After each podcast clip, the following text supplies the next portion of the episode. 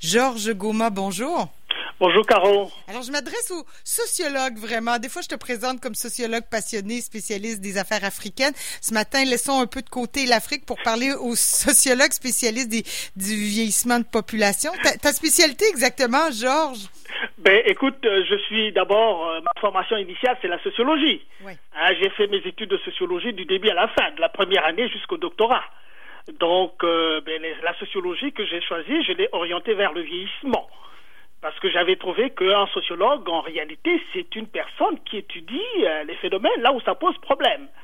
Et qu'aujourd'hui, on voit de plus en plus que le vieillissement, c'est vraiment un problème pour notre société aujourd'hui. Voilà un peu pour la spécialité. Sociologie, démographie, les politiques publiques, les politiques sociales, ça rentre dans mes cordes. Et j'ai fait la recherche autour de ces phénomènes-là, fondamentalement. Et j'ai enseigné aussi la sociologie autour des problèmes liés aux politiques publiques. Oui. En quoi, Georges, le vieillissement de la population est un problème? Ça ne devrait pas, normalement. Est-ce qu'on vieillit trop vieux? Est-ce qu'on va trop vieux? Avant ça, l'espérance de vie était de 60 ans. Je me souviens, on disait que en France, je pense, par exemple, je ne sais plus quel ministre avait placé la retraite, l'âge de la retraite à 65 ans en se disant, ben, il n'y a pas personne qui va se rendre jusque-là de toute façon. Puis finalement, oui, aujourd'hui, on dépasse de loin les 65 ans, là. Mais pourquoi c'est un problème, le vieillissement? Bon, ben, écoute, c'est pas un problème tant que tel, c'est un phénomène d'ordre naturel. On vit et on vieillit. Mais sauf que, tu l'as bien évoqué d'emblée, tu as parlé de l'espérance de vie.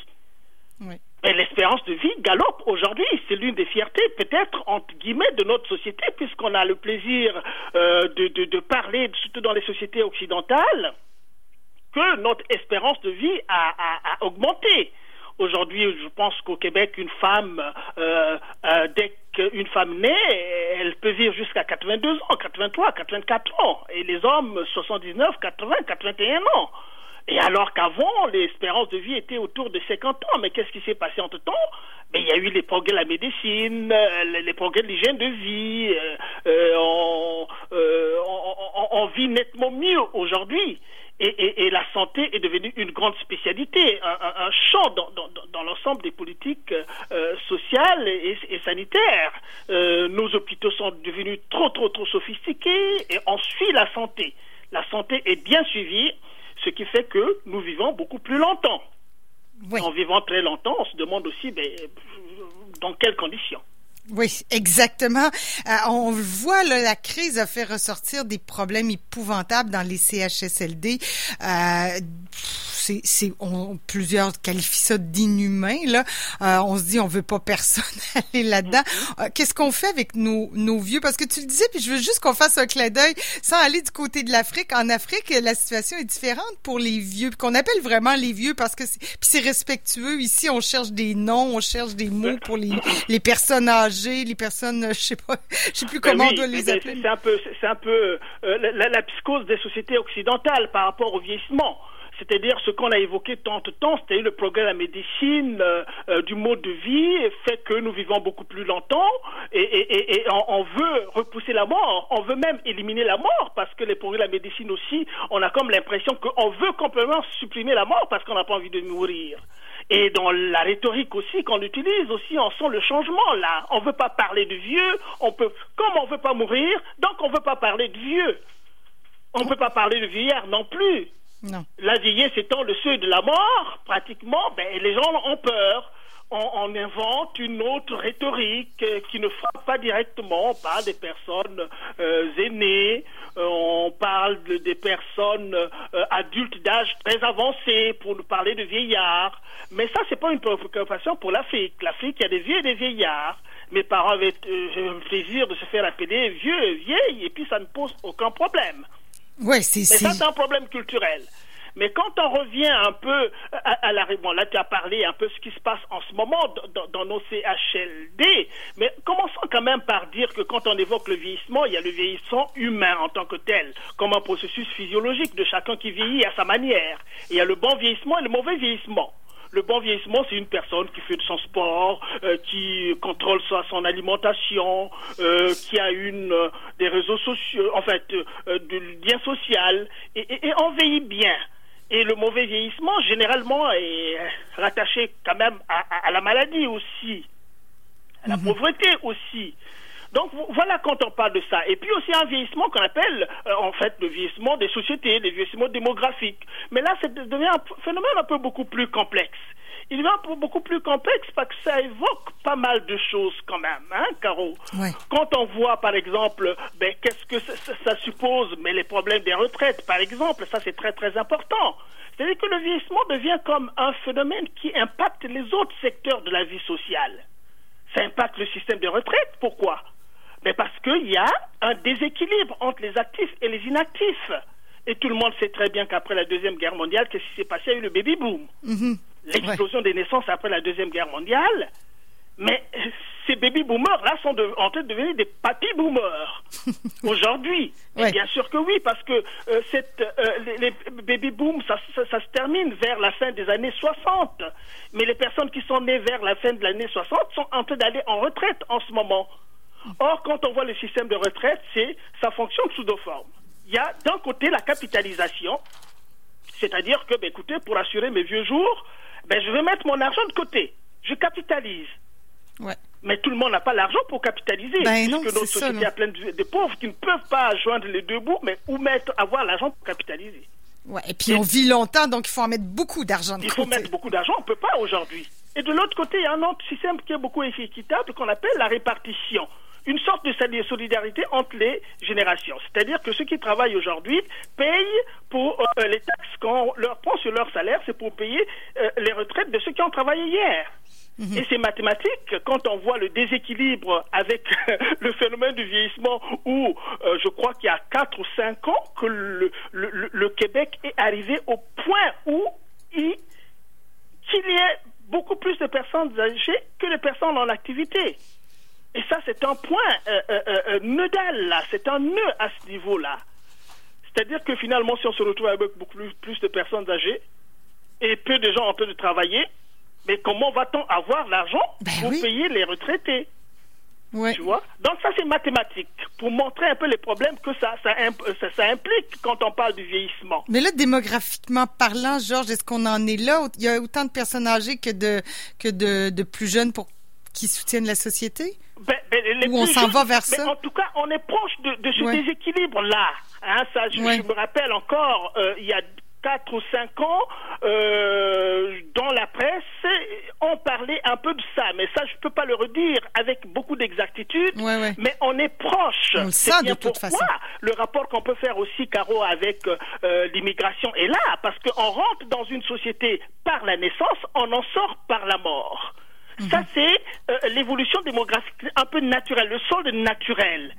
Mais à côté de ce solde naturel aussi, on peut rentrer dans la société québécoise par l'immigration. Et on peut sortir aussi de la société québécoise par l'émigration. C'est-à-dire, on émigre. Le Québécois qui sort du Québec pour aller s'installer aux États-Unis, pour aller s'installer dans d'autres parties du monde. Ça aussi, ça existe.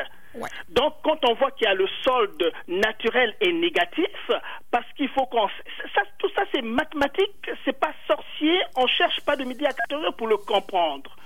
Le Québec et la plupart des sociétés occidentales souffrent d'une baisse continue de leur taux de fécondité. Et il y a un instrument qu'on appelle la pyramide des âges, qu'on peut regarder, rien qu'à regarder cet outil-là, cet instrument, on voit très bien l'état d'une société. Ouais, c'est-à-dire la base se rétrécit davantage quand le haut se grossit avec le phénomène de vieillissement.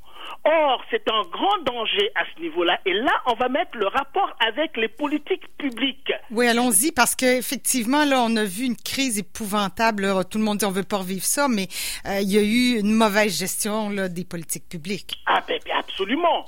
Absolument. Et un peu plus bas, je vais revenir un peu là-dessus. Il y a Jacques Roy qui est un chercheur au pôle d'expertise et de recherche sur le bien-être des gens, par exemple, qui a fait des recherches sur le maintien à domicile, qui a montré pas mal de choses, mais ça, on va revenir un peu plus bas. Mais pour que les gens comprennent comment est-ce que les choses fonctionnent, nos systèmes de retraite, hein, la Régie des rentes du Québec et tout cela, comment ça fonctionne? Eh bien, c'est ce déséquilibre-là. Si le taux de fécondité baisse davantage, c'est un grand danger pour la société. Parce que si on suppose que les gens rentrent dans la vie active à partir de 18 ans et en sortent à partir de 65 ans, simplement pour donner des limites, oui. Eh bien, c'est cette dynamique économique qui permet à une société de vivre, d'avoir des moyens pour fonctionner. Et quand chacun d'entre nous va travailler, qu'on voit que presque la moitié de notre salaire est retirée, eh bien, cette moitié de notre salaire qui est retirée par des taxes, ça permet de maintenir, de soutenir, l'État permet de soutenir beaucoup de politiques sociales, que ce soit dans l'enfance, que ce soit dans la jeunesse, que ce soit dans le vieillesse, que ce soit dans le chômage et tout cela. Parce que ce qu'on appelle le système de protection sociale, les piliers du système de protection sociale, c'est la faculté de nous protéger contre les risques sociaux. Les risques sociaux, c'est quoi? C'est notre retraite, les vieux jours. Les risques, c'est notre maladie, c'est les accidents du travail. C'est tout cet ensemble-là qui constitue, n'est-ce pas, les politiques publiques. L'employeur met beaucoup d'argent là-dedans, le salarié met beaucoup de l'argent là-dedans, et l'État aussi met de l'argent là-dedans pour que ces systèmes-là puissent fonctionner. Maintenant, si on se retrouve dans une situation où les gens qui sont en train de travailler sont nettement moins que les gens qui sont déjà en retraite, qui ont droit à leur retraite, puisqu'ils ont cotisé pour ça, ça va poser d'énormes problèmes. Ouais. Voilà les problèmes que ça pose au niveau de la protection sociale. Et on parlait en tout temps de l'État social, d'autre part de l'État-providence, depuis la fin de la Deuxième Guerre mondiale jusqu'au début des années 70, pratiquement avec le premier choc pétrolier. Et on trouve que les États-providence sont en crise aujourd'hui. Ajouter à cela la politique libérale de l'économie avec l'austérité, on voit très bien que tout ce qui est social, tout ce qui est médical, il y a des ponctions là-dessus. Et ce n'est pas pour arranger les choses, Caro. Donc les problématiques sont là. C'est un problème réel qui est là. Alors, tout le monde est plein de bonne volonté. On a vu que les CHSLD, ça fonctionnait pas. Il y a des problèmes systémiques épouvantables. Tout le monde est plein de bonne volonté, là. C'est certain qu'on veut pas que nos personnes âgées meurent puis vieillissent dans des conditions comme ça. Toi, tu prônes le maintien à domicile parce que, oui, on va certainement reconstruire des CHSLD, mais ça reste de l'immobilier, c'est un CHSLD, là. Ce qui est important, c'est le soin qu'on donne aux personnes âgées. On a beau refaire des CHSLD, les renouveler, les rénover. C'est de l'immobilier. On va encore faire travailler les gens de la construction, mais il faut investir dans les soins, là. Et c'est ton point de vue. Alors, historiquement parlant, Caro, au Québec, comme au Canada, comme partout ailleurs, les gens vieillissent chez eux. Mais il faut savoir que pour le cas du Québec, on sait très bien que les résidences pour aînés, c'est depuis le XVIIe siècle déjà. Mmh. Il y a l'historienne Aline Charles, par exemple, qui souligne très bien que le Québec, dans le Canada, c'est le lieu où la proportion est très élevée des 65 ans et plus qui vivent dans l'hébergement. Et on voit très bien, il y a un peu de repères. L'hôpital général du Québec, qui a été construit en 1692, on dit hôpital général. Ouais. Mais c'était clairement un lieu d'hébergement des personnes, des vieux. À l'époque, on parlait de vieux qui étaient démunis, qui habitaient là-dedans fondamentalement. Et on voit très bien qu'à cette époque-là, jusqu'à très récemment, aux années 50, ben c'était les religieux, dans le cadre de la charité, qui s'occupaient des personnes très âgées. Vous voyez? Oui. Donc ça date. Années 50, c'est là où l'État a commencé à investir, n'est-ce pas, dans la diversification, n'est-ce pas, des centres d'hébergement pour les personnes aînées. On connaît un peu les célèbres CHSLD aujourd'hui. Il y a des résidences pour aînés, chères à Mme Blais aujourd'hui aussi. Je pense que la politique du gouvernement aujourd'hui est engagée dans cet hébergement. Donc, c'est simplement montrer que les deux grandes alternatives de prise en charge des personnes aînées, pour parler comme en québécois des personnes aînées, c'est l'institutionnalisation, l'hébergement, c'est-à-dire le processus qui permet de prendre en charge beaucoup plus de personnes âgées dans un système d'hébergement. Et là, il parle souvent de l'économie d'échelle. L'économie d'échelle, c'est une économie qui, de prime abord, on penserait que prendre en charge des gens, beaucoup de personnes au même endroit est moins onéreux et moins dispendieux que les prendre en charge chacun chez lui. À première vue, on dirait que ah, ben c'est peut-être vrai. Mais quand on regarde un peu à la loupe, c'est archi faux. Ouais. Parce que quand on prend le fonctionnement institutionnel, les CHSLD, tout ça là, mais le coût de l'hébergement bascule nettement au-delà du coût de l'hébergement à domicile. Ouais. Pourquoi? Parce qu'il y a le coût qui est lié au fonctionnement des structures, à l'entretien du personnel et ainsi de suite. Voyez, donc là aussi c'est un problème. Maintenant nous sommes dans une bon, ça c'est, je me permets cette petite critique aussi de dire que nous sommes dans une économie libérale et c'est normalement que la construction des résidences rentre aussi dans la circularité de l'économie. Ouais. Hein, c'est des marchés que les gens prennent, c'est du pognon qu'on fait dans la construction de l'hébergement. Mais malheureusement le problème c'est quoi? Je l'ai dit tantôt. C'est que le vieillissement, c'est un phénomène temporel. C'est-à-dire que les bébés, les papy-boomers d'aujourd'hui, mais chaque jour qui passe, on vieillit, non? On va vers la fin, parce qu'on finit par mourir quand même. Oui, il y a une finalité pour tout le monde. Une fois qu'on aura construit de ces résidences sophistiquées, avec tout, avec des tableaux dans les murs, tout est propre, ça fonctionne très bien, il y a les climatiseurs et tout ça, ça rentre dans le coût. Mais c'est un coût qu'on met quand même dans les choses, dans la construction, même si les personnes âgées qui sont souvent là, malgré la beauté des lieux, mais il y a quand même quelque chose qui manque. C'est-à-dire que finalement, on va construire beaucoup de ces... C'est pas mauvais, hein, je ne critique pas l'hébergement. Mais non, sûr que, mais je te vois aller, là, Georges. Il y a des moments où le maintien à domicile est impossible. Il faut aller en hébergement. Clairement. Mais il faut pas comprendre ça comme une norme, comme l'a dit Jacques Roy, comme je l'ai cité.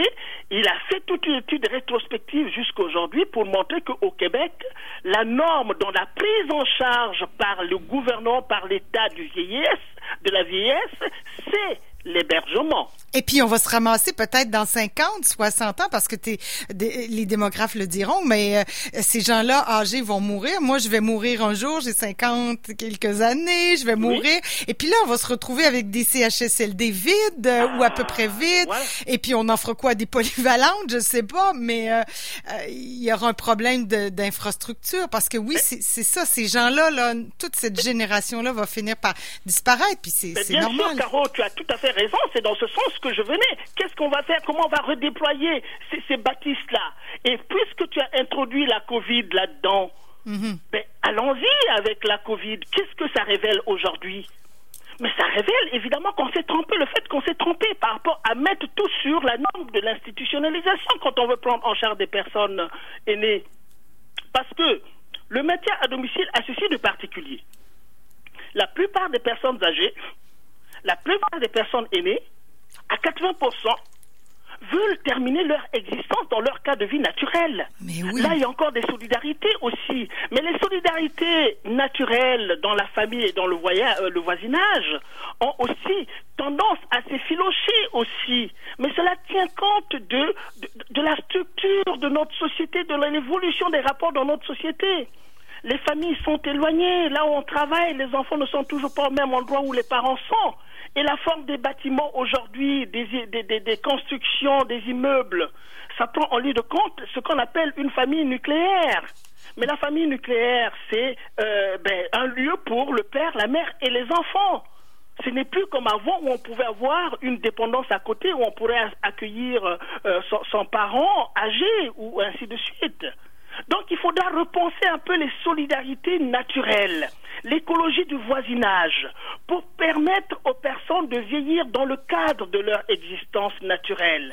Mettre beaucoup d'argent, c'est-à-dire que l'État aujourd'hui puisse penser à ce retournement doctrinal qui permet de réduire la portée de la norme de l'institutionnalisation, parce que c'est clair et net que si le maintien à domicile était développé, beaucoup de gens seraient chez elles, beaucoup de personnes seraient chez elles et il n'y aurait pas l'hécatombe que nous connaissons dans les CHLD aujourd'hui. Parce que les personnes sont déjà diminuées, les personnes sont en des pathologies et on a vu que la COVID-21 a beaucoup plus raflé les personnes qui ont des préconditions sanitaires. Donc le maintien à domicile peut être perfectionné, il peut être revu, notamment en introduisant, parce que ça peut se faire. Et le coût peut être abaissé parce que quand on introduit la professionnalité dans les domiciles des gens, mais finalement c'est un travail partagé entre les proches et les professionnels. Mmh. Les professionnels qui seraient qualifiés dans ce qui est vraiment professionnel. Ah oui, et mieux payé. La famille qui va se spécialiser dans ce qui est psychologique. Parce que si moi je suis vieillissant ici, pris en charge à Québec, et mon fils travaille à Perpète-les-Oies, à Toronto ou ailleurs, mais il peut continuer à jouer son rôle psychologique, à m'appeler, mais est-ce que papa ça va, est-ce qu'on a fait ceci, on a fait cela, oui. Voilà, on entretient au moins virtuellement ce rapport. Et en tout temps, les professionnels se relaie tranquillement au domicile de la personne âgée. Mais puis rêvons, Georges, rêvons. Si les enfants sont trop loin pour prendre soin de leurs enfants, bon, évidemment, il y a toujours le web, mais on pourrait imaginer une société où c'est les voisins, la communauté, t'avais en tête une application à un moment donné pour que les voisins, les gens autour puissent prendre en charge, puissent aider leurs voisins qui sont plus âgés. Alors, il y a toutes sortes de façons de faire là qui seraient envisageables. Mais puisque avec toi, je t'ai parlé de ce projet-là, mais dans le cadre de mon centre de recherche de l'université là où j'enseigne, j'avais avec des collègues proposé évidemment un outil qui allierait le maintien à domicile, l'écologie du voisinage et les nouvelles technologies de la communication. Mm-hmm. C'est-à-dire, ça consistait, n'est-ce pas, à mettre en place en fait une application. Une application qui fonctionnerait dans le cadre d'un voisinage. C'est-à-dire qu'autour de ce voisinage, dans ce voisinage, on ferait la publicité du dispositif et on appellerait simplement les personnes qui sont volontaires pour assister à ça. Ça consistait en quoi ? Et l'application, on ferait une bonne formation auprès des personnes aînées, évidemment, comment utiliser une tablette, un téléphone ou bien une grosse montre avec des grosses touches en couleur où on lui dirait comment, si la personne tombe, par exemple, fait une chute, on appuie ici. Et s'il y a 100 personnes dans le système, les 100 personnes qui ont accepté d'être là ont une notification sur leur téléphone, sur leur tablette, que voilà, la personne X a eu ceci. Et si je suis juste à côté, le voisin d'à côté, je prends, n'est-ce pas, la notification, et quand j'appuie sur mon bouton, ça s'annule chez les autres. Et puis, tout le monde sait très bien que, il y a eu tel problème à ce niveau-là, c'est telle personne qui a pris la charge, et tout le monde est au courant. On peut mettre la police là-dedans, parce que rentrer chez des gens, c'est quand même des problèmes de sécurité aussi. Oui, après, et la famille de ces personnes. On appelle les gens, les spécialistes, les ambulances ou quoi que ce soit. En tout cas, c'est une application qui pourrait vraiment aider et qui serait très utile. Et puis là, on se rend compte et on aura besoin de ces initiatives-là. Il faut être très créatif, je pense, maintenant, pour s'occuper de nos personnes âgées. Georges, une dernière chose, parce qu'il reste 30 secondes. Mais ça n'a pas été retenu. Écoute, je vais le présenter par ailleurs aussi. Je pense que le timing est bon, là. On propose des choses sur des cas comme ça, mais on est en antenne, mais je veux le dire quand même que un projet de recherche qui tient comme ça, là, comme des collègues l'ont vu que ça tenait, et chaque fois que j'en parle, les gens trouvent que c'est bon. Et quand on demande des financements, on ne vous les donne pas. Ça, je le dis clairement, puisque c'est ça la réalité. Oui, alors Georges, c'est le maintien à domicile. Aujourd'hui, avec la COVID-21, une fois de plus, on le redit avec beaucoup de force, si le maintien à domicile, qui est l'alternative que les personnes aînées apprécient le plus, si on avait fait un investissement conséquent dans le maintien à domicile, non seulement le coût serait bas, mais ce serait bien. On n'aurait pas atteint cette hécatombe. Georges, je pense que là, le timing est bon pour cette application-là. Pardonne-moi l'anglicisme, mais faudrait revoir ça parce que s'il n'y a pas eu de financement, peut-être que là, il y en aura. Je te le souhaite, puis je le souhaite à toutes les personnes âgées que nous deviendrons et à tout le monde. Absolument. On le sera un jour, là, Georges. Puis moi, j'aimerais bien voir ce genre d'application-là apparaître. Merci beaucoup, Georges. C'est un plaisir. Mais c'est un plaisir, Caro, et chaque fois, s'il y a quelque chose autour de ça, on peut toujours discuter. Il y a beaucoup de choses qu'on n'a pas dites aujourd'hui, mais on pourra continuer. Il faut que ça soit... prends l'habitude de m'appeler assez régulièrement pour parler de ces choses-là. Ça me ferait plaisir, Caro. D'accord, c'est un plaisir réciproque. Merci beaucoup, je te souhaite une très bonne journée. Merci, Caro. Bye-bye.